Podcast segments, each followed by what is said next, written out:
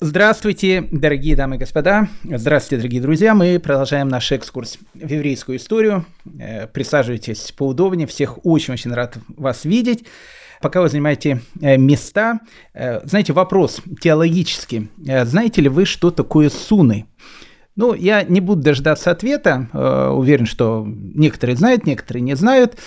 Это некая такая устная традиция, э, которая есть в исламе, она иногда устная, иногда письменная, различные истории, э, какие-то законодательные акты. Ну, одним словом, это традиция, которая существует совместно с Кораном. Так вот, э, мусульмане такой обычной ориентации, которые признают сунны, их называют суннитами. А те мусульмане, которые сунны не признают, их называют шиитами. Так вот, э, между суннитами и шиитами происходит такая вековая вражда. Э, сунниты шиитов считают еретиками, э, шииты суннитов считают еретиками. Ну и вообще, если вы хотите разобраться в перипетии политики на Ближнем Востоке, вам вот изначально нужно будет это знать. Шиит – это Иран, все остальные – это сунниты. И, в общем, как видите, отношения между ними не романтические. Так вот, э, дорогие мои друзья, э, почему я начал вспоминать про э, детей Ишмаэля? Потому что у нас есть наши собственные шииты, их называют таким красивым словом караимы. Очень интересное такое ответвление от нормативного иудаизма. Нам нужно будет разобраться, кто они такие, как устроены их традиции, история караимов – а, почему именно Караимы? Ну, потому что мы с вами сейчас находимся до сих пор в Крыму, который в 1783 году стал частью Российской империи. И новые граждане этой самой империи, крымские евреи, для чиновников э, были, ну, в общем, как бы они все были евреями. Только они их делили э, на две таких подгруппы. Э, одну часть евреев назвали евреи-рабаниты или равинские евреи, другую часть назвали евреи-караимы. Ну, опять же, для русского чиновника и те, и другие э, входили в емкое понятие «жиды Крыма». Так их изначально называли. Что интересно, крымских караимов сейчас в мире живет ну, не очень много, около двух тысяч человек – есть, кстати, разные караимы, мы сейчас об этом поговорим. Есть караимы из Ближнего Востока, есть крымские караимы. Нас в первую очередь интересуют крымские караимы. А, их живет сейчас около э, двух тысяч человек, в самом Крыму живет около 500 человек. Интересно, э, если вы будете говорить с каким-то караимом, и скажете ему там «Здравствуй, брат», ну, как бы, в принципе, э, увидим, что караимы, они тоже себя, в принципе, считают евреями то на вопрос «Здравствуй, брат» он скажет, что э, Тамбовский волк тебе э, брат и товарищ, а мы, в общем, к вам не имеем никакого отношения. Вы евреи, мы караимы, в общем, нас тут э, одним словом нету. И реакция эта, она возникла на самом деле в Крыму. Э, в Крыму она возникла в середине, ну даже в первой половине 19 века когда караими э, всеми фибрами души пытались доказать о том, что, в общем, они с евреями не имеют ничего общего, хотя, в принципе, э, между собой на ухо они себя называли тоже на Израиль, тоже дети народа Израиля. Интересный такой феномен. Ну, к нему есть объяснение, мы сейчас подойдем к этому объяснению. Один из героев нашего сегодняшнего повествования, скажем так, наш гид по Караимскому Крыму первой половины 19 века будет такой человек, которого звали Авраам Феркович. Э, интересный человек, Авраам Самуилович или Авраам Шмуилевич Феркович, э, человек, который, в принципе, и придумает это самое разделение. Я хочу сказать, что караимы в Российской империи получили общие права с другими гражданами, потому что, опять же, тщательно пытались дистанцироваться от еврейского народа. Им это удалось. Более того, я вам хочу сказать, что в годы Второй мировой войны именно э, караимы были той частью Э, есть, ну, я это считаю часть какая-то иудаизма, то есть, ну, как бы не нормативная часть иудаизма, но, в общем, как бы, э, ну, мы сейчас в этом разберемся. Немцы их не трогали, немцы не трогали караимов, и нужно сказать о том, что э, моя личная семейная история, мой дедушка выжил когда его вместе с десятками тысяч других солдат захватили в плен под Киевом в 1941 году, выжил именно из-за того, что он сказал, что он караим. У немцев была такая практика, они сразу подводили какого-то человека, вот человек мог сказать, почему ты обрезан? Он мог сказать, я обрезан, потому что я татарин или еще там кто-то.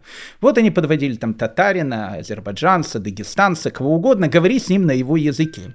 Так вот, э, с моим дедушкой, когда к нему подвели Караима и сказали, говори с ним на его языке, мой дедушка сказал о том, что он всю жизнь прожил в Москве, и это абсолютно правильно, потому что у караимов не было понятия черты оседлости, они могли жить где угодно. И вот я как бы, ну, я не знаю караимский язык, а караимский язык такой же, как язык у евреев-крымчаков, то есть это, в принципе, татарский язык, тюркский язык. И тогда к нему подвели Караима, который там был, э, со словами «скажи, это твой или не твой». Он посмотрел на моего дедушку и сказал, что да, он наш. И он, в принципе, спас э, моему дедушке жизнь. Так что это часть моей э, семейной истории. Как бы там ни было, интересный такой народ, нам нужно будет, опять же, с ним знакомиться сегодня.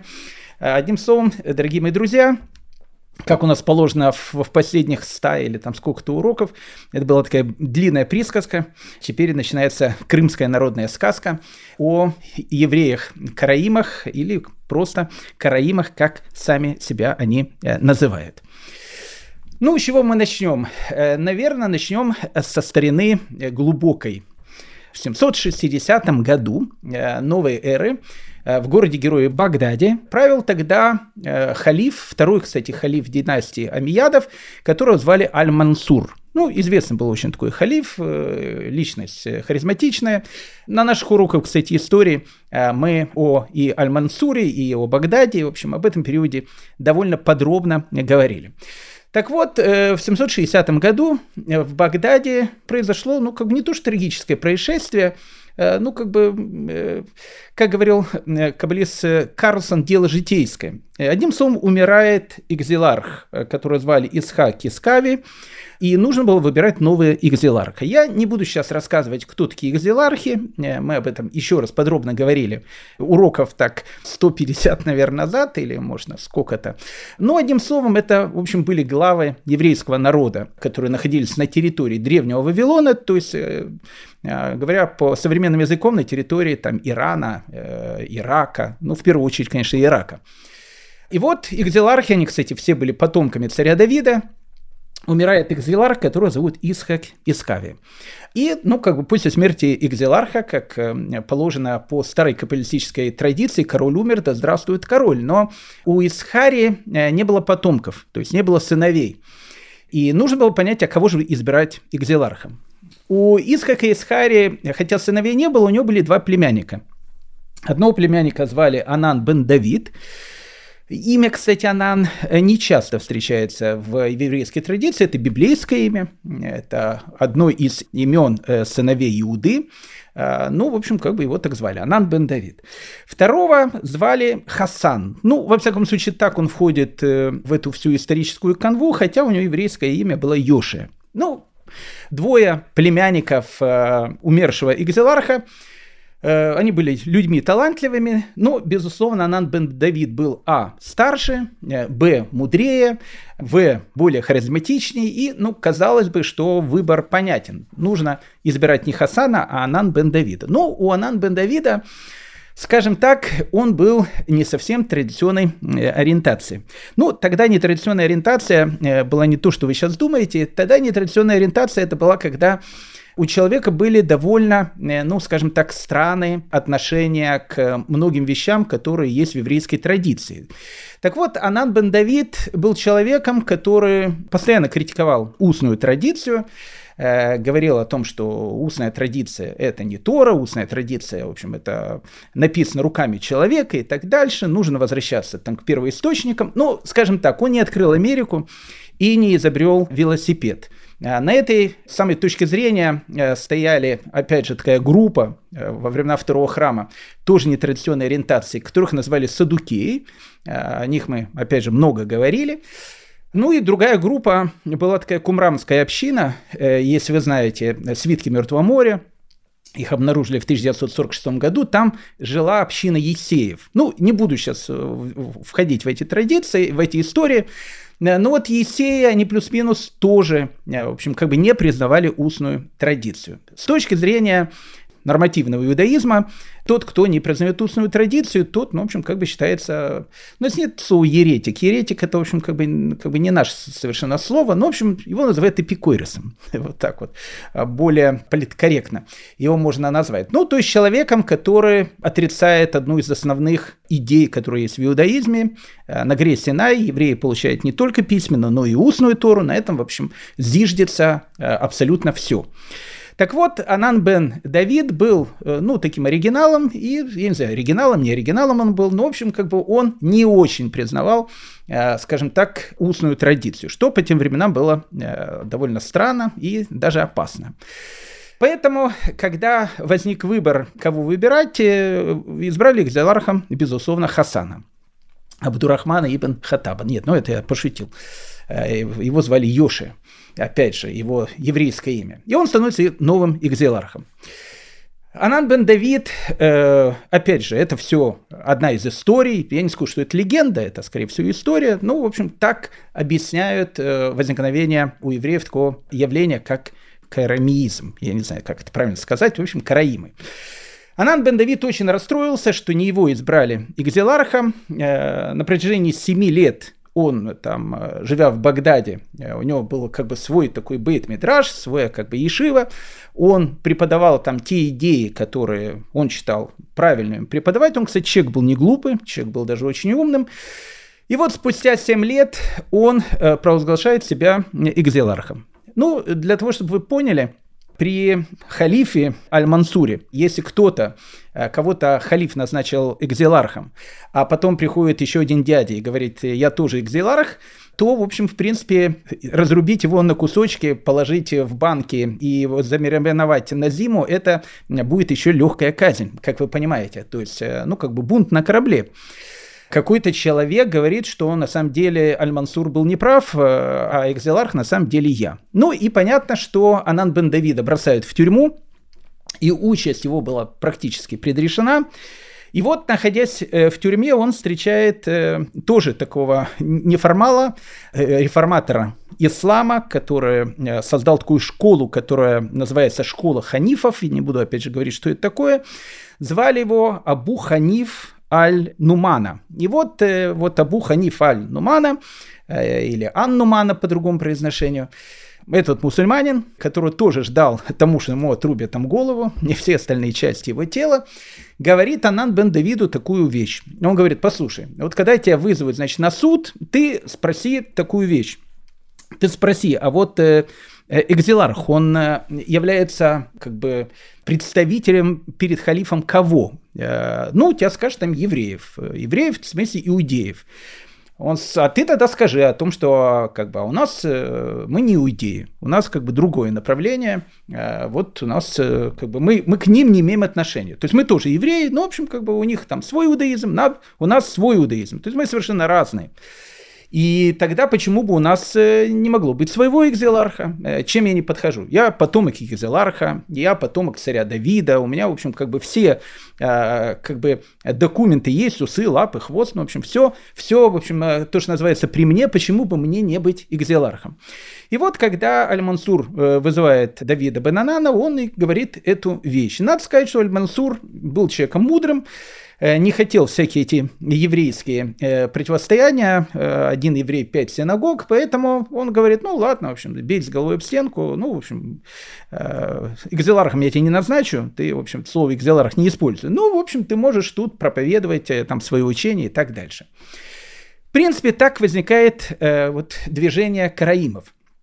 Ну, как мы понимаем, люди, которые пошли за Ананом бен Давидом, они были не турками-месхетинцами, э, не аборигенами э, Австралии, и даже, как это страшно не звучит, не аборигенами Гвинеи, э, двух ее частей. Они были, понятно, евреями, которые, в общем, как бы тоже подались этой идее, и вот они себя считали евреями, понятно, они себя считали иудеями, у них как бы это все было совершенно понятно, национальность у них идет по маме, в общем, ну, в общем, ну, все как, все как у евреев. Но э, со своими прибабахами. Прибабах, который заключался в том, что мы отрицаем устную традицию, а как же вы жить, ребята, будете без устной традиции? На это вам Анан Бен Давид ответил бы своей любимой фразой. Более тщательно ищите в Торе. То есть любую вещь можно найти в Торе. И вот э, последователи Анана бен Давида э, начинают, в общем, как бы искать в Туре э, ответы на различные вопросы, и, в общем, поведение, опять же, с точки зрения нормативного иудаизма, у них становится немножко таким странным. Ну, к примеру, говорит Анан бен Давид о том, что в Торе написано о том, что запрещено зажигать огонь. Ну, это абсолютно правильно, огонь запрещено зажигать. Э, ну, Анан бен Давид говорит о том, что э, имеется в виду не просто огонь зажигать, а в, смысле даже если ты до шабата зажег свечи, и у тебя в доме стало светло, это тоже запрещено, потому что у тебя огонь горит в доме. Поэтому караимы э, в шаббат сидели в полной темноте. Кстати, всегда сидели в полной темноте, потому что, опять же, это одно из постановлений Анана бен Давида. Ну или еще одна вещь. В Торе написано, пусть никто не выходит из дверей своего дома в день седьмой. Как трактует это э, устная традиция? Трактует это, ну как бы, как она трактует, как Тора трактует. Имеется в виду, что человеку э, запрещено выходить из своего дома. Домом называется весь его город, где он находится за территорию города на расстоянии больше одного километра. Я не буду сейчас говорить про это вот понятие Ирува и так дальше. Ну, в общем, это имеется в виду. Анан бен Давид, который говорит более тщательно ищите в Торе, говорит, пусть никто не выходит из дверей своего дома. Имеется в виду, пусть никто не выходит из дверей своего дома. Значит, что должен сделать э, Караим? Он должен сидеть э, в шаббат дома. Единственное, куда ему можно выйти, а, ему можно выйти, ну, к примеру, э, в синагогу. А так, в общем, никуда ходить нельзя, ни в гости, никуда. Маца как говорится, опять же, старая каббалистическая такая вот мудрость, тот, кто кушает мацу, узнаю я по лицу. Так вот, э, Анан бен Давид решил, чтобы узнавать по лицу тот, кто кушает, э, как ему казалось, нормальную мацу, он считал, что маца, так как она является хлебом бедности, и именно э, в Песах, когда мы приносим омер, омер мы приносим из ячменя, Поэтому мацу нужно делать не из пшеницы, а мацу нужно делать из ячменя. Поэтому у караимов маца она не пшеничная, а ячменная. Дальше э, караимы говорят о том, что ну, вот у евреев приблизительно с 4 века новой эры существует календарь. А до этого э, евреи определяли новый месяц э, по свидетелям, которые приходили там с Синедрион, говорили, что они видели новую луну и так дальше. И Анан бен Давид говорит, слушайте, календарь это какая-то новая практика, реформизм какой-то. В общем, мы будем определять новый месяц тоже по Луне. И поэтому, соответственно, у них э, календарь начинает э, ну, иметь какие-то разногласия уже с еврейским календарем. Более того, Точно так же, как и Садукеи, Анан бен Давид говорил о том, что праздник Шавуот всегда должен быть, э, приходиться на воскресенье, потому что он трактовал 50 дней, э, с которых нужно отчитывать, не со второго дня праздника Песах, как это трактует, опять же, э, обычный иудаизм, а с субботы э, праздника Песах. Поэтому всегда праздник Шивот выходил на другое число, чем у евреев. Ну, в общем, одним словом, много разных новшеств. Ну, к примеру, у них были даже и свои устражения. Анан бен Давид говорил о том, что, к примеру, после разрушения храма в память о этой страшной трагедии каждый еврей должен раз в неделю поститься. И, в общем, караимы, они постились один раз э, в неделю. Караимы, движение караимов, опять же, было не многочисленным, но оно существовало. Существовало оно на востоке, потому что Анан бен Давид переезжает в землю Израиля со своими учениками. И поэтому на протяжении веков, когда еврейские путешественники будут посещать там Стамбул, ну, Стамбул в более позднее время, в первую очередь, там, наверное, Каир, Дамаск, э, там, Александрию, ну, и в более поздние времена Стамбул – то они всегда будут говорить, там в городе, допустим, э, Каир или Фестас, когда, как он-то назывался, или Александрии, там в другом городе, проживает столько-то, столько-то евреев. Из них э, э, евреев традиционной ориентации столько-то, караимов столько-то. То есть в принципе, с точки зрения иудаизма, караимов всегда, опять же, возникали, воспринимали как евреев, ну, в общем, как бы евреев-шиитов, таких отчепенцами. Но для, скажем так, э, населения, среди которого жили караимы, никакой разницы не было. И те, и другие считались евреями, и в погромах, когда там громили еврейскую общину, если там рядом находились караимы, ну, как бы для местного населения они ничем не отличаются от евреев, поэтому погибали в одних и тех же погромах. Но нас в первую очередь интересуют не караимы стран Востока, а нас интересуют караимы Крыма. Вот это вот интересная такая вот вещь, интересная история. Ну, одно из первых известий о караимах Крыма дает, как написано э, во всей этом литературе, у меня как минимум в двух книжках написано, еврейский путешественник, которого зовут Раф Птахия из Регенсбурга. Ну, э, Раф Птахия из Регенсбурга оставил действительно совершенно потрясающие мемуары э, своего путешествия, но нужно понять, э, что в XII веке, когда он живет, понятия путешественников не было. Ну, просто не было путешественников. В те времена люди, когда смотрели на Альпы, э, они не говорили, ой, Альпы, там озеро Гарда или озеро Кома, как прекрасно, тут можно там отдохнуть, какой прекрасный там пейзаж э, на Бербниной экспрессе пересечем, значит, Альпы, и, в общем, ну, в общем, и будем отдыхать, будем кайфовать. Люди так тогда это не воспринимали, потому что э, к Альпы воспринимали о том, что там холодно, э, там есть э, местные гурцы, швейцарцы, дикие, кстати, были всегда. Сейчас они такие цивилизованные. И эти Альпы еще нужно перейти. Перейдешь ты их, не перейдешь ты их, это, в общем, 50 на 50. Поэтому Э, но в те времена люди не путешествовали. В те времена люди отправлялись э, в какие-то поездки по делам. Поэтому, безусловно, Рафтахи из Регенсбурга не отправляется в XII веке в путешествие э, там, по Европе, в свадебное. Он в первую очередь купец. Он занимается там торговлей и так дальше. Ну, не суть важно. В XII веке Раф Питахи из Регенсбурга посещает, как он пишет, землю Кидар – ну, у него, э, как мы видим, евреи давали различным землям ашкенадские, ашкенадские библейские названия.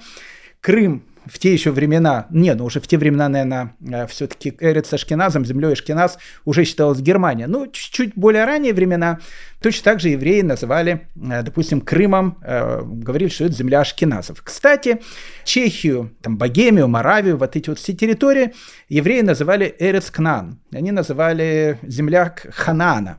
И живущих там, в общем, назвали хананийцами, и ни, ни, ни много ни мало язык, славянский язык, на котором тогда говорили, назвали, что это, в общем, хананийский язык. Так, во всяком случае, Раши в некоторых своих местах, комментариях, а Раши тоже живет в XI веке, э, он говорит на французском, это звучит так, на таком-то звучит так, и пару раз говорит, а вот на языке Ханаана, на хананейском языке, это звучит э, вот именно так. А хананийский язык – это славянский. Я не буду говорить, почему так называли, как бы там ни было. Э, Раф Питахия из Регенсбурга приезжает в землю Кидар. Для нас это Северное Причерноморье. Ну, одним словом, он приезжает там, в Крым. Раф э, Питахия встречает там печенегов и половцев, э, половецкие танцы там посмотрел. Ну, в общем, э, народ тюркский, и печенеги, и половцы, дики. И вот он как бы восхищается их дикостью, пишет он в своей книге они не едят хлеба, а только рис и проса, сваренные в молоке, а также молоко и сыр. Куски мяса они кладут под седол лошади, гоняют ее до пота, и когда мясо согревается, его едят. Ну, в общем, в общем э, очень вкусно, приятного аппетита, дорогие друзья. Э, зачем же мясо жарить? Можно его на лошадь положить, оно так немножко согреется, пропитается потом лошади. И, в общем, отбивная у вас готова.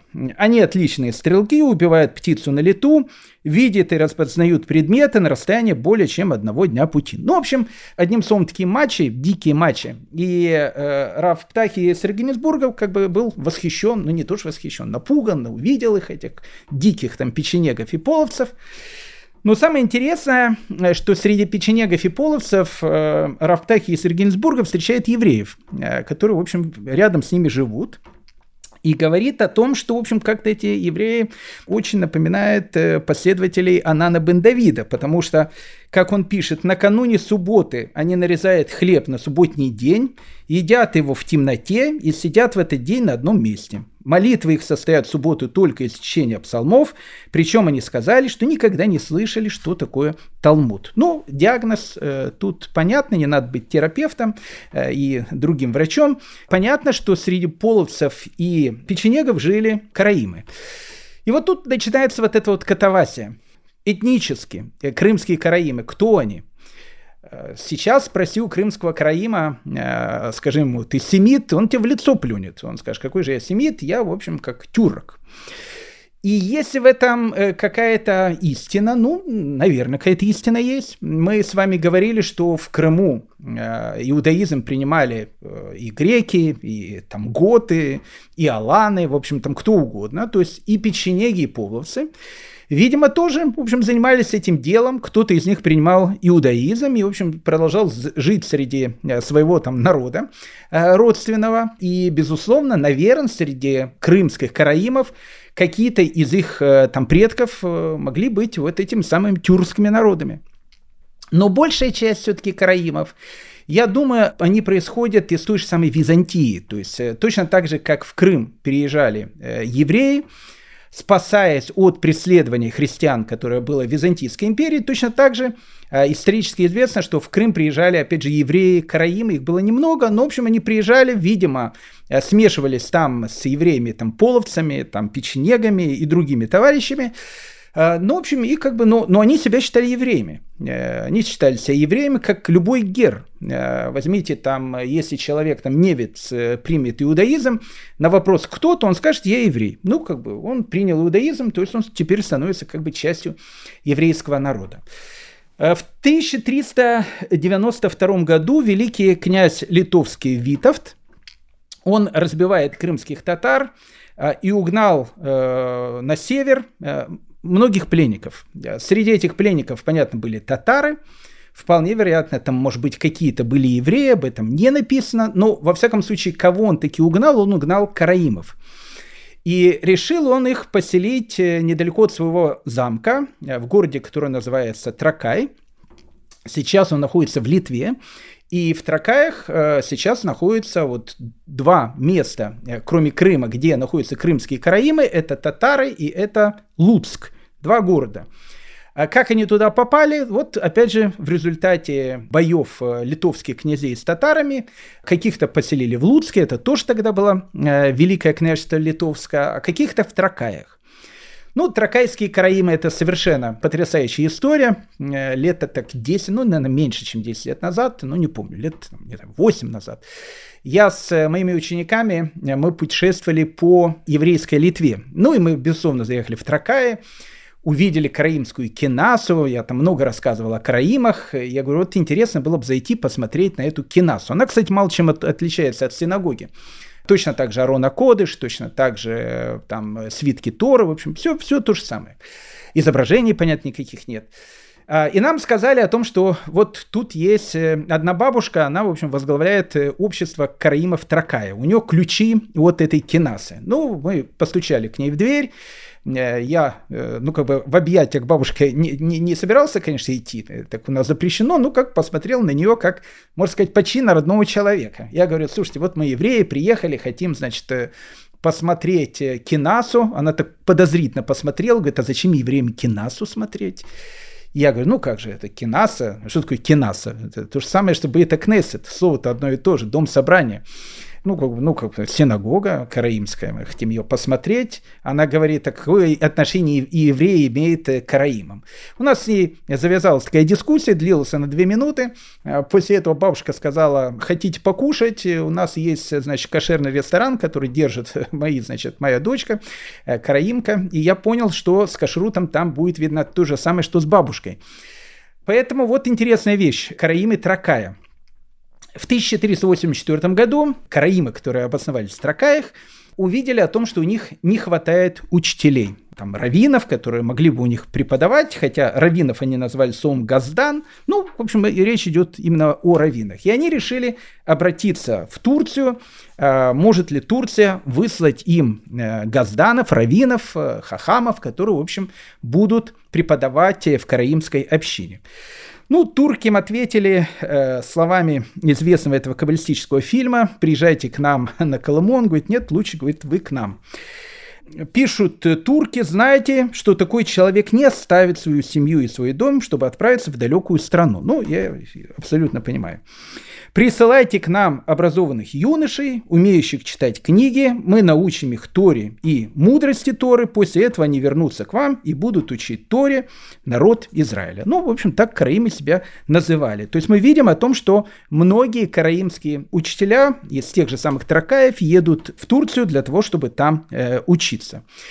Э, для того, чтобы, опять же, понять, как Караимов воспринимает э, местное население, э, хорошо посмотреть на перепись населения 1552 года города-героя Луцка, где написана следующая вещь. Жидовии, которые зовутся Караимови. Фамилии.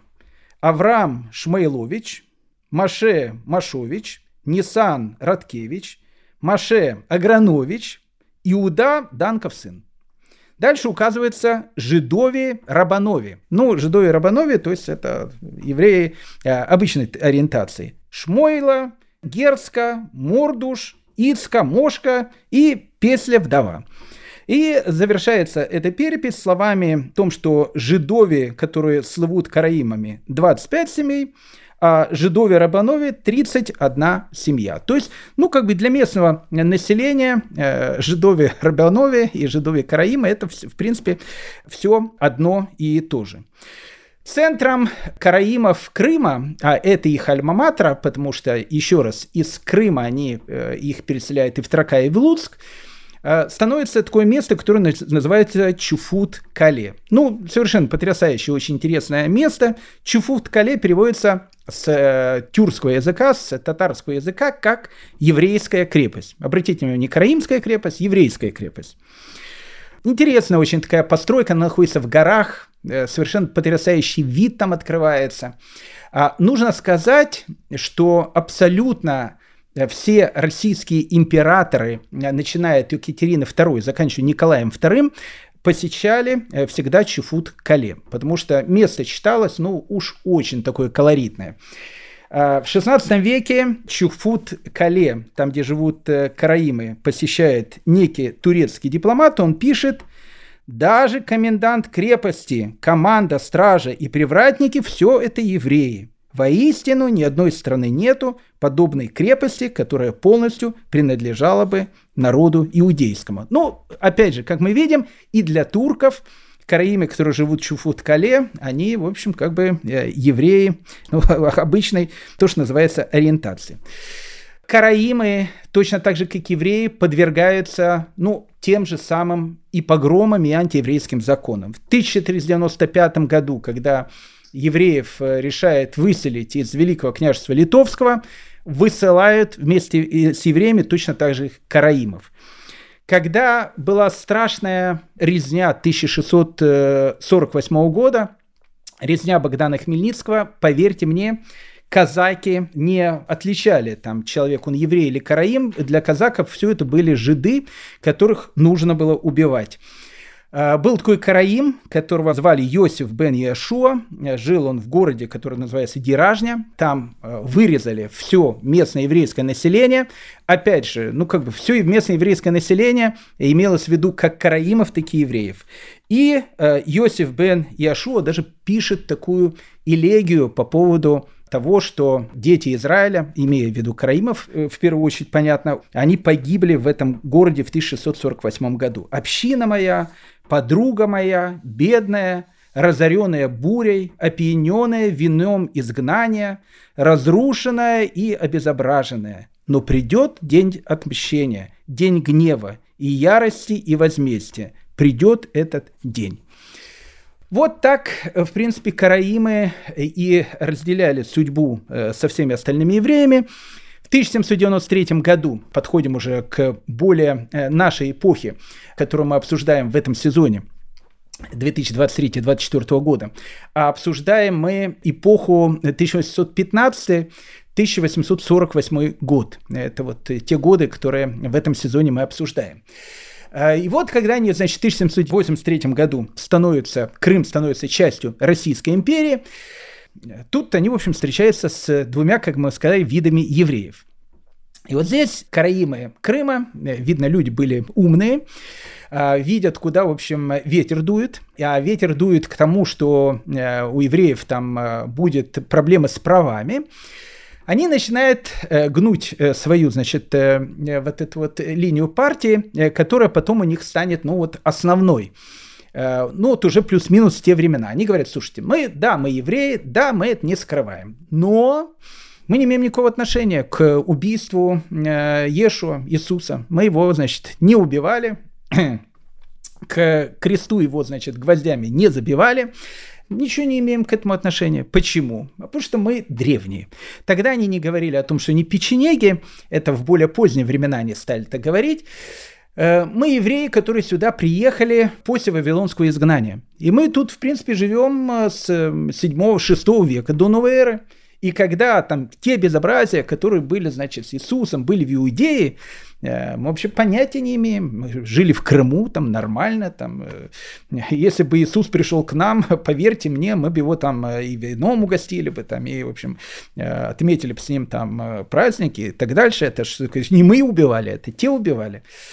Ну, в общем, как бы русские власти на это смотрят, ну, как бы с улыбкой, но э, улыбка-улыбка. Но в 1795 году Екатерина II освободила таврических евреев-караимов. Обратите внимание, э, Екатерина II вводит уже понятие «еврей» вместо слова «жид», поэтому она пишет политкорректно «таврических евреев-караимов от уплаты двойных налогов.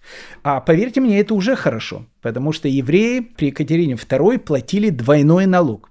Караимы от этого были освобождены, но Опять же, практически те же ограничения, которые были на евреях, были и на караимах.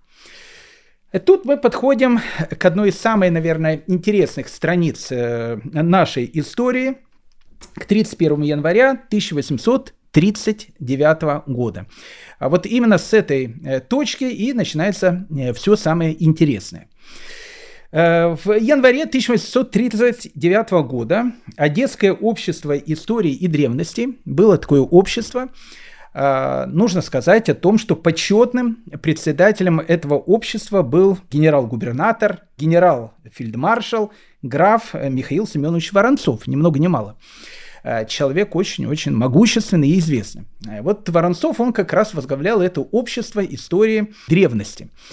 И вот на одном из одесских значит, заседаний э, общества истории древности один из местных ученых говорит о том, что, слушайте, вот нашей там Российской империи в Тавриде, в Крыму, уже Крым назвали Крымом, живет такой интересный народ, называют его караимы. Вот тут, ну, очень интересный такой народ, и кто они такие, евреи они, не евреи они, что с ними делает там, их называют евреи-караимы. Но они говорят о том, что вот мы как бы не такие евреи, как эти евреи. Обратите внимание, это вот э, возникает именно тогда, в конце 18 начале 19 века.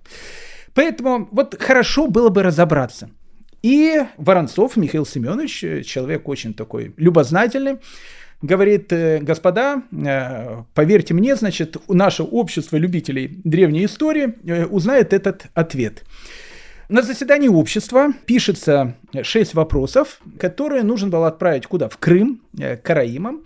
У Караимов тогда, кроме Чуфат-Хале, был еще центр Евпатория, и в территории современной Симферополя они уже тоже там начинают селиться. Кстати, с евреями-крымчаками вместе. И вот нужно было отправить письмо, в котором будет задано 6 вопросов. Какие эти были вопросы? Зачитываю. Вопрос первый. Какому народу принадлежат караимы и откуда они пришли? Вопрос второй. Когда они пришли и что явилось тому причиной? Вопрос третий. Каковы их отличительные качества и свойства и каковы их занятия? Вопрос четвертый. Находились ли среди них прежде и находятся ли сейчас мужи знаменитые, прославленные в истории выдающимися э, благими деяниями. Кстати, надо сказать, что многие караимы э, были ну, вот, э, довольно известными людьми. Ну, допустим, Майкопар, э, там, композитор, педагог очень известный, караим. Анна Павлова, кстати, э, известная балерина. У нее, кстати, папа, там идет спор, был он евреем или был он караимом. Ну, такая доминирующая точка зрения, что был он караимом. Поэтому, в общем, она по папе тоже караимка. Ну, в общем, были такие товарищи. Пятый вопрос. Да, сигареты Ява известные. Это тоже, э, тоже, в общем, фабрика это э, табачная, еще до революции э, держали в руках Караимы. Ну, об этом позже. Находятся ли в их распоряжении книги исторических повествований и правдивые документы, перешедшие им от предков, которые могли бы доказать древность их религии и веры? Это вот самый важный вопрос. А, ну, как бы вы, конечно, можете сказать, что мы там с Марса прилетели, о том, что не тутошние мы, ну, в общем, а или наоборот, тутошние мы. А, но, э, как мы уже приводили э, Раф Печкина, документы нужно показать. И шестой вопрос. По какой причине, в какое время они отделились от раввинистов и в чем состоит различие между ними в вопросах веры? Но в 1839 году караимы почувствовали о том, что наступает их звездный час. В каком смысле?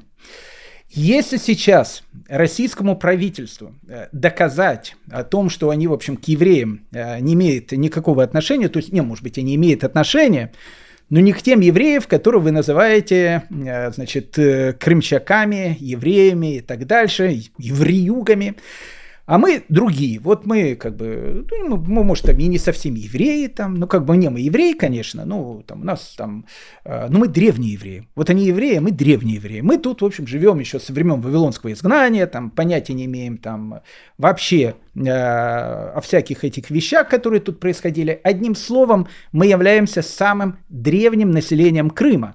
То есть вы говорите, кто были там древнее население там Крыма, там греки, а мы пришли до греков. Ну, хотя плюс-минус в те времена уже греки тоже начинают селиться. Ну, в общем, одним словом, греков э, нема, а вот мы есть. Поэтому мы вот есть настоящее вот древнее население Крыма, не имеет никакого отношения, значит, к этим пришедшим евреям, крымчакам и так дальше, поэтому давайте нам все права. Но для того, чтобы получить э, все права э, для караимов, э, нужна была одна очень важная деталь. Какая очень важная деталь? Обратите внимание, находятся ли в их распоряжении книги и исторические повествования, и правдивые документы, которые это доказывают? Ответ – нету документов. Ну, какие документы есть? У нас есть там легенды. Легенды, знаете, это в школе будете там рассказывать в первом-втором классе. Документы – и вот здесь вот э, как бы общество, э, духовное общество караимов, Крыма, э, решает как раз обратиться к человеку, который мог заняться этим исследованием, Аврааму э, Шмулевичу или Аврааму Самуиловичу Ферковичу, который тогда был газданом, раввином города-героя Евпатории. Ну вот, э, мы подошли к этому э, совершенно потрясающему персонажу. Э, о нем можно фильмы снимать. Э, ну, перед тем, как мы давайте перейдем к 1839 году, давайте два-три слова э, биографии этого человека. Похоже она очень на биографию Раби Акива. Я, кстати, не шучу. Авраам бен Шмуль Феркович родился в 1787 году в городе Луцке. Ну, еще раз, мы говорили три центра, где живут крымские караимы. Это Тракай, Луцк, ну и сам Крым. В основном Чуфат-Хале, вот их, в общем, как бы альма-матра, крепость в горах, э, в которой, в общем, они обитают. Ну, э, родился он, понятно, в Речи Посполитой э, в те времена, потому что Луцк становится частью Российской империи только через 8 лет, поэтому он становится российским гражданином, когда он был восьмилетним мальчиком. В Луцке вместе жили как евреи, так и караимы. Местное население их всех, понятно, называло евреями. И, ну и плюс-минус у караимов Точно так же, как у евреев, были похожие обычаи. Женился он рано, как тогда было принято. Э, в приданное он получил мельницу. Ну, хорошее, кстати, приданное. И стал мельником. Э, стал мельником, там работал, и, в общем, там работал на мельнице. Когда ему исполнилось около 30 лет, э, Авраам Шмулевич или Авраам Самуилович обнаружил о том, что он совершенно безграмотный ну, вообще абсолютно безграмотно. А его потянуло, ну, вот он, то, что называется, у нас начал делать шуву. Ну, в общем, как бы, ну, вот, Вот, ну как, я как бы еврей, караим, там, ничего совершенно не знаю, там, даже на иврите не могу читать, там, молитвенники не могу читать, ничего не могу читать. Ну и говорит жене о том, что, знаешь, э, женушка, э, хотя у них отношения в семье были патриархальные, я не думаю, что он там ей это говорил, знаешь, женушка, он, видно, там стукнул по столу и сказал, так будет, женщина. Ну, в общем, одним словом, он э, сказал своей жене о том, что э, он решил бросить бизнес, там, э, перестать быть мельником, и решил, в общем, начать учиться с нуля буквов в школе. Ну, жена подумала, что, как у нас э, на крымском языке это называется «сглузу зихов», ну, в общем, э, «чу сделал», как у нас переводится. Э, вот, э, ну, она говорит, ну, как же это те 30 лет, как ты собираешься учиться? Он говорит, я пойду учиться вместе, значит, с мальчиками в школу. Вот они учат буквы, я буду тоже учить буквы. Биография очень похожа на биографию Раби Акивы. И вот, значит, он начинает учиться в 30 лет грамоте, и надо сказать, что человек, он был действительно талантливый. У него все очень получалось, он выучил иврит, он, э, в общем, познает какие-то премудрости, которые учили у караимов. Ну, в общем, он становится человеком очень-очень таким, э, в общем, грамотным и перспективным. Главным газданом или хахамом или раввином, как, как угодно называйте, э, караимского, значит, духовного главу Луцка был человек, которого звали Мардыхай Султанский. Ну и э, Мардыхай Султанский решает э, Авраама Ферковича сделать, значит, заместителем главного крымского равина э, Луцка, потому что, в общем, ну, еще раз, таких талантливых в Луцке больше не было. Ну и тут мы впервые видим э, противный характер Ферковича. Он человек, безусловно, гениально, но я не шучу, кстати, он действительно был очень талантливым человеком. И поверьте мне, э, государственная петербургская библиотека содержит э, на сегодняшний день одно из лучших в мире собраний древнееврейских рукописей. Э, кому должны мы сказать спасибо? Авраам Самуиловичу Ферковичу. И мы сейчас увидим почему. Ну, в общем, как бы, э, еще раз, Авраам Самуилович был человеком таким, ну, в общем, таким задиристым, скандальным. Ну, в общем, одним словом стало ясно, что в Луцке двум гениям как бы вместе не ужиться. И Мардахай Султанский, который, в принципе, учил Ферковича там грамоте и сделал своим заместителем, видит о том, что, в общем, Феркович подбивает всех, чтобы занять его место. Начал скандал, и Феркович решает э, со своей э, семьей, Мешпухой, то, что у нас называется, поехать в город Евпатория, один из э, центров караимов на территории Крыма. И вот он уезжает в Евпаторию. Ну, тут начинается, э, опять же, совершенно потрясающая история там, Ферковича, о нем можно еще раз э, там, снимать целые фильмы. Он э, там преподавал детям иврит, там обучал детей Торе, кстати, детей богатых таких э, меценатов караимских там обучал. В общем, в 1828 году он, кстати, приехал в Бердичев. И несколько лет прожил в Бердичеве был связан там с хасидами, которые в Бердичеве живут, там спорил даже с ними на какие-то там теологические вещи. В 1830 году вместе с группой караимов э, Крыма он посетил землю Израиля.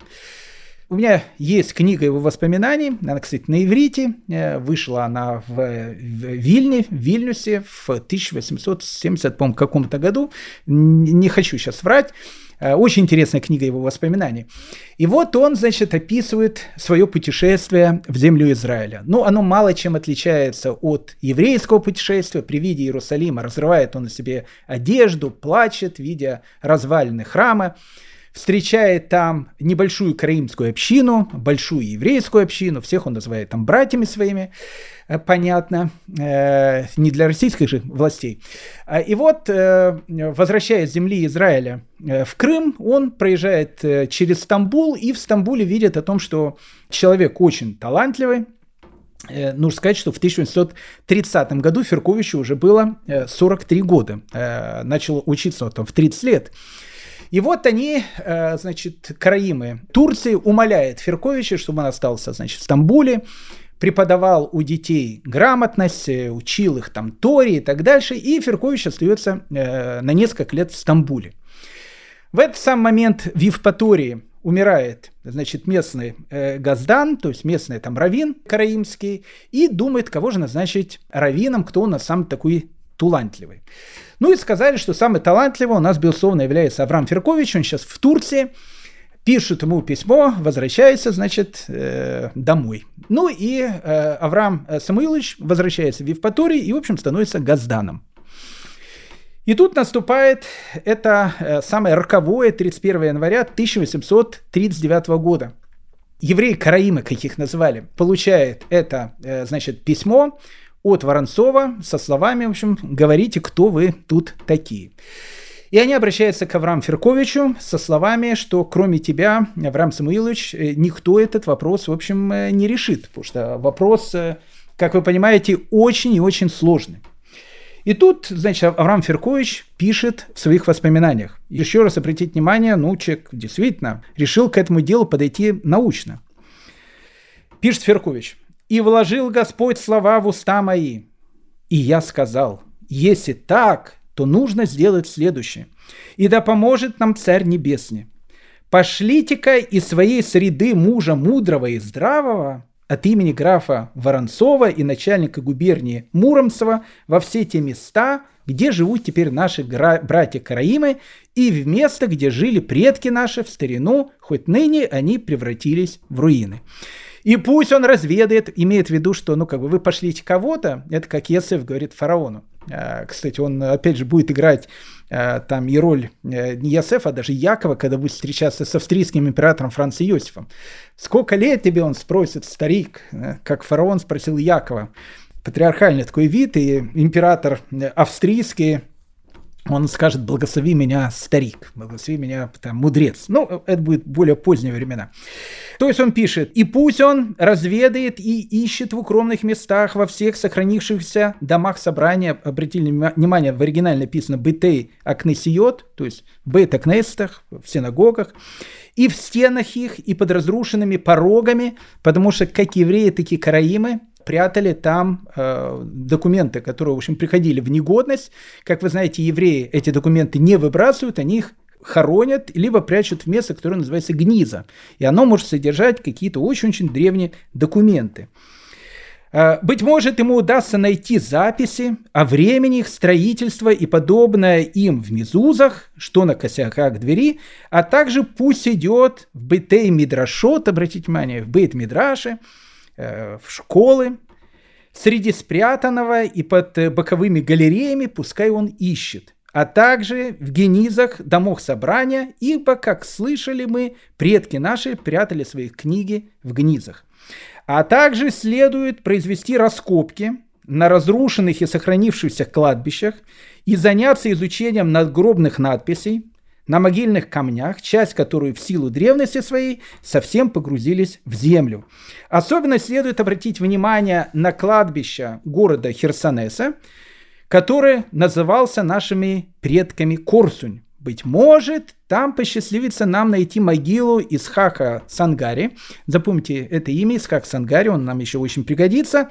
Друга и советника хазарского царя, принявшего первым израильскую веру. Ну, и, ладно, сказали А, надо сказать Б.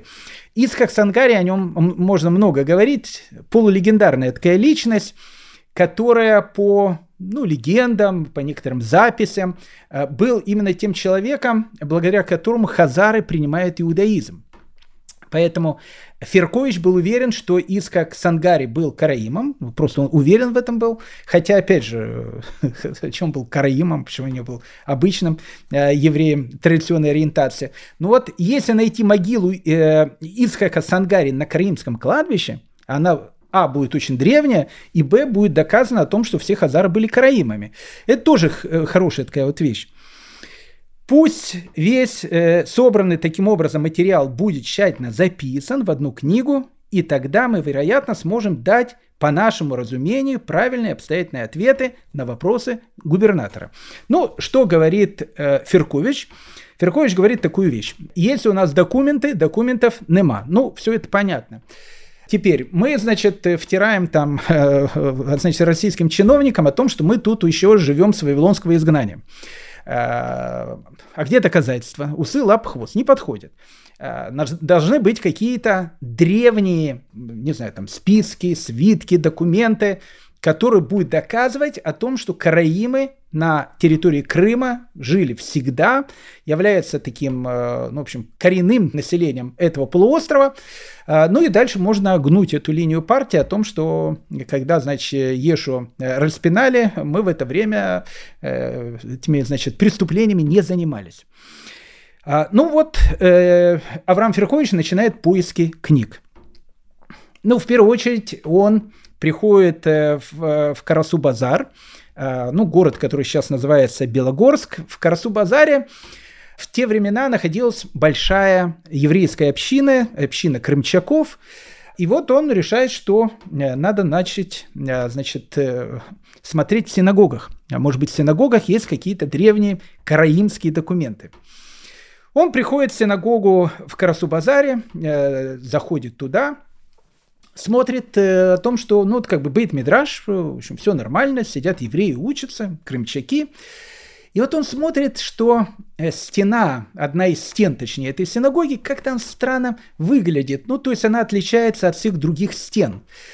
Uh, ну и тогда он как бы поинтересовался, а что у вас э, за стена, да, в общем, такая интересная. Ну и какие-то там старики говорят, о, это наша гниза, Тут мы, значит, э, испокон веков там бросали, значит, ислевшие документы, место святое, там, в общем, туда никто не заходит уже многие столетия.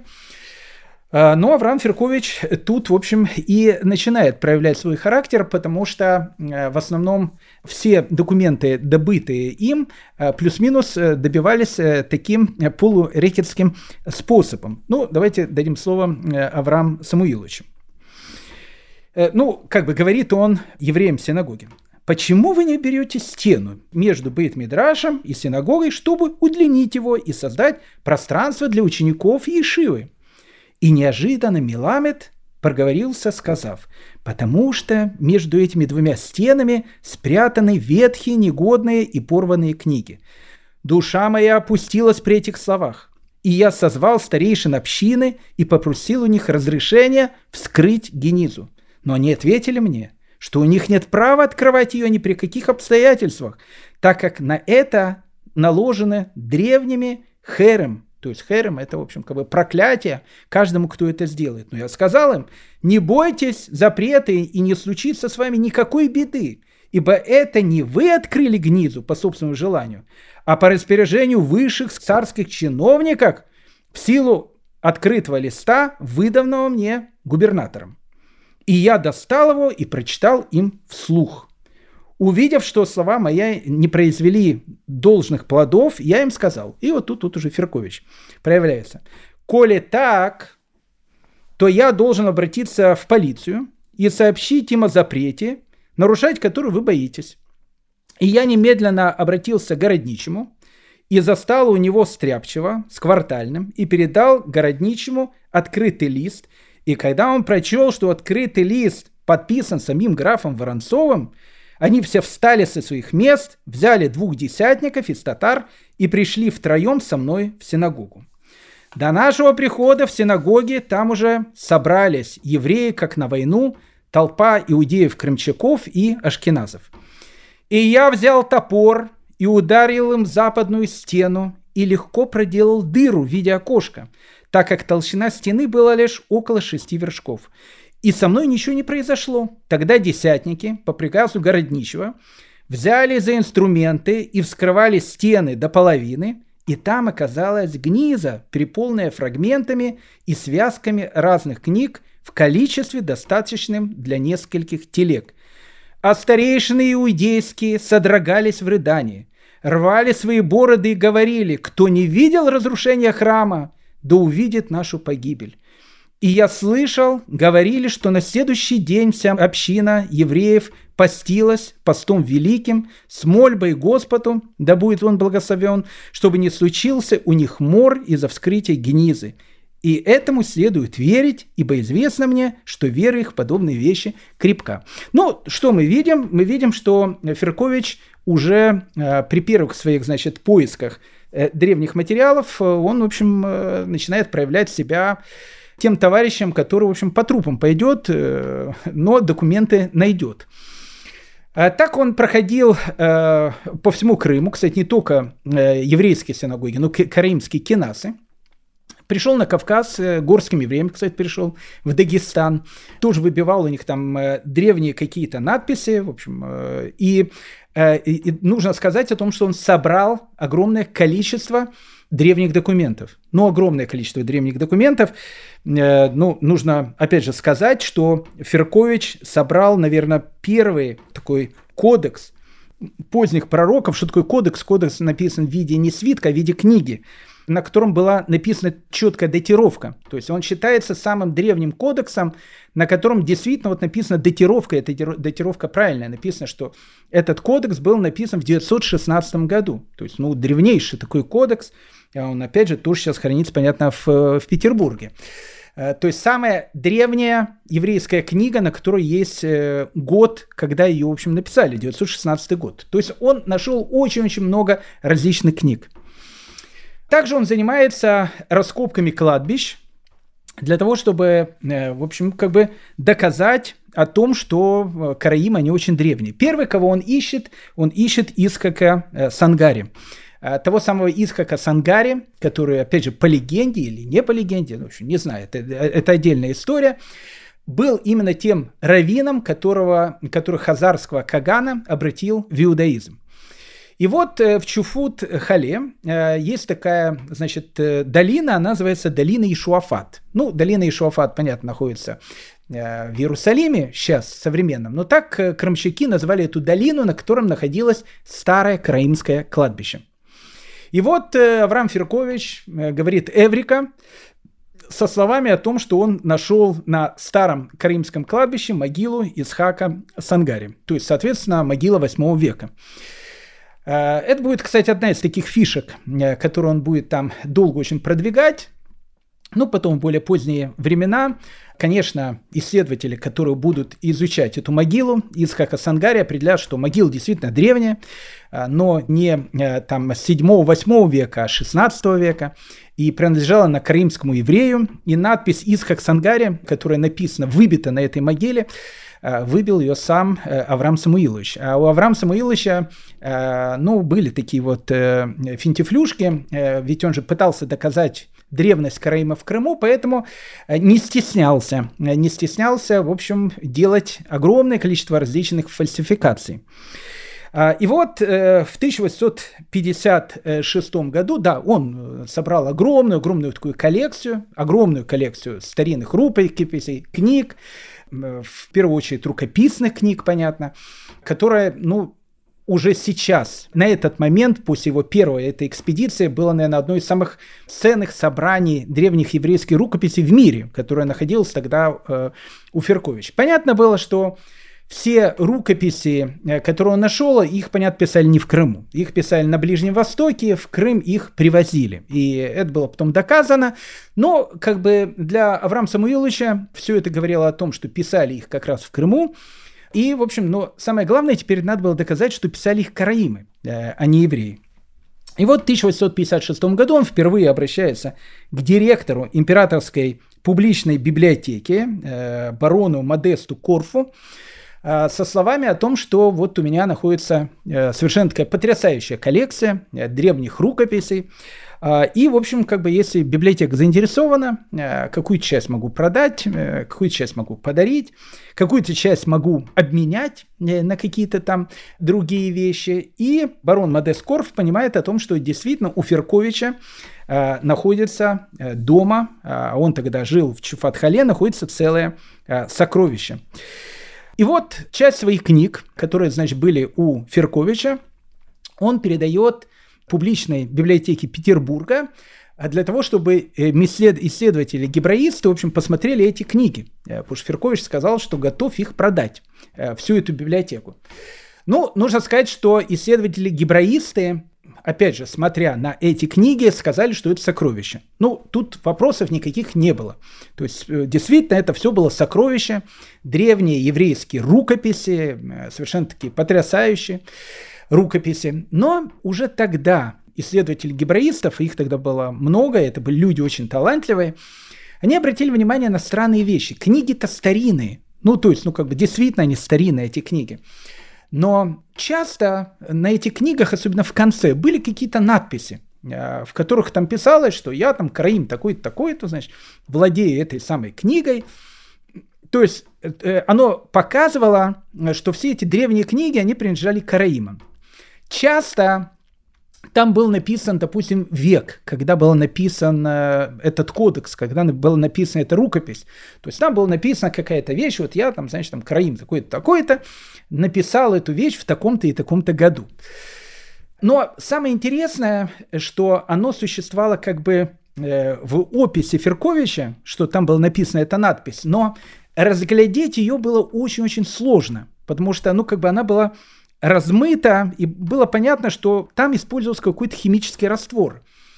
И когда у Ферковича спросили, а что это такие вот, вот у вас там надписи, что написал там Крым такой-то в году таком-то, в принципе, вот, ну, как бы, если смотреть эту размытую, испорченную надпись под э, микроскопом, под лупой, действительно можно прочесть этот текст. Он очень слабо виден, но он там есть. А почему оно все такое размытое у вас? И тогда Веркович, он э, сказал о том, что, э, ну как, почему, размытое, ну, я использовал определенный, действительно, химический раствор, потому что как раз то, что вы видите размытое, тогда там это вообще было ничего не видно. Значит, я брал этот самый э, химический раствор, наливал на это вот место, он больше э, давал увидеть эту надпись, вы ее тоже видите, эту сейчас надпись, ее можно прочесть, и в результате этого, ну, как бы, да, в общем, получилось пятно на книге, но как минимум можно понять, а, кому она принадлежала, кто ее написал и в каком году. Ну, потом, а, понятно, поздние исследователи, они поняли, как все это происходило. Происходило это, ну, в принципе, Феркович не обманывал, но только в совершенно противоположной, другой последовательности. Вначале Феркович сам писал надпись, в конце вот этой книги. Потом ее заливал определенным химическим раствором, для того, чтобы было невозможно увидеть полную надпись, потому что она была размытая. И, в общем, то, что называется взятки гладким. И э, тогда э, публичная э, библиотека Петербурга решает купить у Ферковича книги. Купили эти книги в 1862 году за баснословную цену 125 тысяч рублей. Ну, это гигантские деньги. Плюс-минус там в те времена там продали Аляску, ну, конечно, не, 100, не за 125 тысяч, там, за несколько миллионов, уже не помню за сколько. Но поверьте мне, к 1862 году, когда там корова, там, я не знаю, сколько так копеек стоила, 125 тысяч рублей, это ну, просто это миллионы. То есть это, в общем, продал свою библиотеку за миллионы. И библиотека это действительно стоит миллионы. То есть это правда. Потому что книги, которые собирал Феркович, это действительно настоящие сокровища. Но проблемы там с надписями. И, и вот, значит, э, э, Авраам Самуилович сначала пишет он графу Воронцову, потом он э, официально даже издает там целые там, документы, брошюры, в которых он скажет, что в результате длительных исследований мы определили о том, что, в общем, евреи Крыма точнее, караимы Крыма, очень является древнего происхождения. Значит, по Ферковичу идея была такой. Э, значит, караимы – это были евреи, которых изгнал Навуходоносор еще во времена разрушения первого храма. Прибыли они в Крым, соответственно, Талмуд поэтому они не знают, он был написан в более поздние времена – в тот момент, когда э, евреи значит, убивали э, Сына Божьего, крымские краимы к этому не имели никакого отношения. Они спокойно жили в Крыму, э, занимались там э, прекрасной деятельностью. Вообще они люди мирные, хорошие, добрые. Ни одного человека никогда э, значит, гвоздями э, руками к дереву не забивали. Э, и поэтому, в общем, белые мы и пушистые. Нужно сказать о том, что это произвело впечатление – и в 1863 году Александр II издает указ. Указ очень интересный. Благодаря находкам Авраама Самуиловича Фирковича удалось реконструировать историю караимов как историю древнего библейского народа, испокон веков живущего на крымских землях и не имеющих отношения к трагическому концу земной жизни Сына Божьего и дальнейшего искажения библейских законов талмудическими нормами. На этом основании с караимов снимаются какие-либо ограничения в гражданских правах, и они полностью уравниваются в правах с коренным населением России. Так, в 1863 году, благодаря Аврааму Самуиловичу, Караимы э, доказали о том, что э, мы не вы, вы не мы. И, в общем, мы белые пушистые, и они получают полные гражданские права. Евреи этих прав не имеют, караимы эти права имеют. Вот с этого момента э, у крымских караимов и начинается вот эта вот фишка о том, что не дай бог нас кто-то там, э, значит, будет э, с евреями там связывать, глазу выколют, там, то что там, такие вещи, какие мы евреи, это они там евреи, мы вот настоящие библейские евреи. Э, залезьте на YouTube, послушайте, о чем говорят э, э, современные Караим. Ну, опять же, говорят люди безграмотные. Ну, не потому что они безграмотные. Большинство евреев такие же безграмотные, как и они. Ничего не знающие. Но они говорят такой бред о том, что мы тюркского народа, там, мы, значит, там, там древние тюрки, хазары, там, все что угодно. Отношения нашей религии к иудаизму не имеет. И вообще, кто нас евреем назовет, тут по глазу получит и так дальше. Вот все это начинается именно э, с этого периода. Авраам Самуилович был человеком очень и очень активным. И в возрасте 76 лет – он попросил у э, российского правительства, чтобы Министерство иностранных дел дало как бы такую бумагу русским консулам на Востоке, на Ближнем Востоке, чтобы он смог, ну, чтобы они ему помогали. Он хочет ехать на Ближний Восток, собирать книги, э, которые, в общем, будут являться древними и которые, понятно, будут являться караимскими, это понятно. И вот э, Авраам Феркович в 1863 году вместе со своей женой, сыном, внуком в возрасте 76 лет из Крыма, из Чуфатхаля едет в Иерусалим. Но я бы, знаете, караимский бы выучил только за то, что им разговаривал Феркович. Ну, ну, в общем, то, что у нас называется гевер. Тогда до земли Израиля было сложно добраться. 76 лет. В те времена это глубокий старик едет, значит, но он активный такой, спортом, видно, занимался. И вот он туда едет, в Иерусалим, встречается с караимами, кстати, встречается с самаритянами. Приезжает к ним э, в Шхем, на гору Горизим, и говорит там э, самаритянам, а есть у вас какие-то древние рукописи? Ну, самаритяне говорят, ну, полно рукописей, там вот в Гнизах, там старые рукописи. И э, у Авраама Ферковича денег много, э, ведь он все-таки получил 125 тысяч рублей за продажу своей коллекции, и он скупает гигантскую коллекцию самаритянских рукописей, которая, опять же, до сих пор э, хранится в Петербурге и является одной ну, из самых ценных коллекций в мире. Кроме этого, он э, побывал в Иерусалиме, он побывал в Дамаске и везде скупает древние рукописи.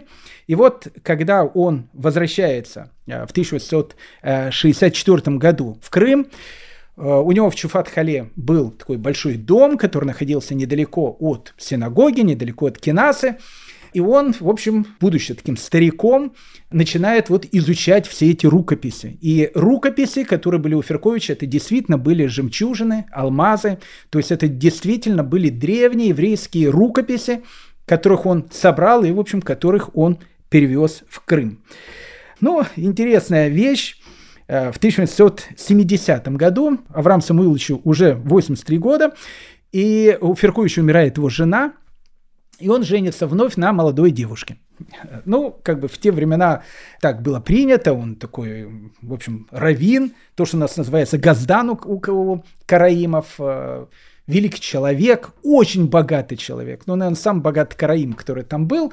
Э, ну, в общем, ну, как бы гордость караимского народа. И какая-то девушка-красавица э, выходит, значит, за Ферковича замуж, и вот в возрасте 83 лет Феркович собирается сделать еще одно путешествие, э, на этот раз в Западную Европу. А, потому что он считал, что и в Западной Европе, в общем, можно там покопаться, э, и, может быть, за не очень большие деньги можно прикупить еще э, какие-то хорошие рукописи. Интересно, э, но опять же то, что я сказал, они приезжают прямо в 1870 году, вот первая их остановка это в Вене. И Франц Иосиф I, он тогда еще был молодым человеком, молодой император Франц Иосиф, э, он услышал о том, что вот приезжает такой, ну, необычный э, человек. А у Ферковича вид какой был. Э, ну, наберите в, это в интернете, ну, посмотрите Ферковича. Это, знаете, ну, такой библейский старец. У него такая белая борода, такая одежда такая необычная. Ну, в общем, такой ну, библейский старец. И тут происходит у Ферковича, ну, прямо встреча нашего праотца Якова с фараоном. Э, опять же, ему 83 года. Э, по тем временам, ну, старик. И выглядит он, ну, ну вот просто красавец такой. такой борода, там вся одежда. И э, Франц Йосиф приглашает его в Вену в императорский дворец. И вот он к нему приходит, он его видит, и прям как фараон спрашивает, сколько лет тебе, старик? Ну, он отвечает по-другому, не так, как Яков, он говорит 83, хотя он еще огурчик такой в те времена с молодой женой. И на Франца Иосифа I это произвело такое впечатление, что, как пишут очевидцы, он поклонился ему, прям как фараон Якова. Э, не знаю, кланялся ли фараон Якова или нет, вполне вероятно, что да, но Франц Иосиф поклонился ему со словами благослови меня, старец. И Авраам Феркович дает э, императору Францу Иосифу благословение на долгих лет жизни, э, успехов в, в, в творчестве, в политике, э, ну, в общем, и чтобы денежек было побольше. Ну, дает такое благословение. А, надо сказать, э, что не знаю, либо благословение Ферковича сработало, а, либо еще какие-то благословения. Франц Юсиф первый после этого правил еще 50 лет. Э, ну, вообще, по-моему, 50 лет правил. Может, не после этого, но, в общем, 50 лет точно он правил. Поэтому умер он в глубокой старости, э, Франц Иосиф I. Вот вам такой типаж – Авраам Самуилович Феркович. Он возвращается в Чуватхале, там живет последние годы своей жизни, и умирает он э, в 1874 году, когда ему было 87 лет. Похоронили его в долине Ишуафат, на старом еврейском кладбище рядом с городом Чуфат-Хале. И э, нужно сказать, что э, могила Ферковича для крымских караимов э, ну, становится практически таким святым местом, где похоронен человек, который, в общем, очень много действительно сделал для караимов и, кстати, очень много сделал как исследователь древних еврейских рукописей. Вот вам, дорогие мои друзья, э, история крымских караимов – в более поздние времена, в конце 19 века, в начале 20 века, мы будем встречать э, крымских караимов э, среди богатых людей. Действительно, люди очень толковые, э, люди, которые делали там прекрасный там капитал, были композиторами, балеринами, как Анна Павлова и так дальше. Мы будем еще встречать караимов, но это уже будет, уже, не знаю, там через несколько лет, через год, два, три, не знаю, как пойдет у нас, дай бог нам здоровья, когда мы вот уже подойдем к началу 20 века. Так что, дорогие мои друзья, э, прошу любить и жаловать Авраама Самуиловича Ферковича и крымских караимов. А всех э, очень благодарю, что эти там час э, с хвостиком были со мной. Поверьте мне, это подвиг, столько времени выслушивать монотонную речь. Поэтому я вам за это вдвойне благодарен. Всем желаю здоровья, счастья, всего самого доброго и лучшего. И до следующих встреч. А на следующей встрече, как знаете, в фильмах, заканчивается в следующей серии. В следующей серии э, мы с вами посетим э, Соединенные Штаты Америки необычного человека и его необычную идею, когда он решил построить в Америке еврейское государство. Это, кстати, было в начале 20-х годов 19 века. И решит он это государство назвать Арарат. Э, совершенно потрясающая история. Американские евреи, начала 19 века и попытка создать такое первое еврейское государство на американском континенте. В следующей серии. Всего самого доброго и лучшего. Счастливо!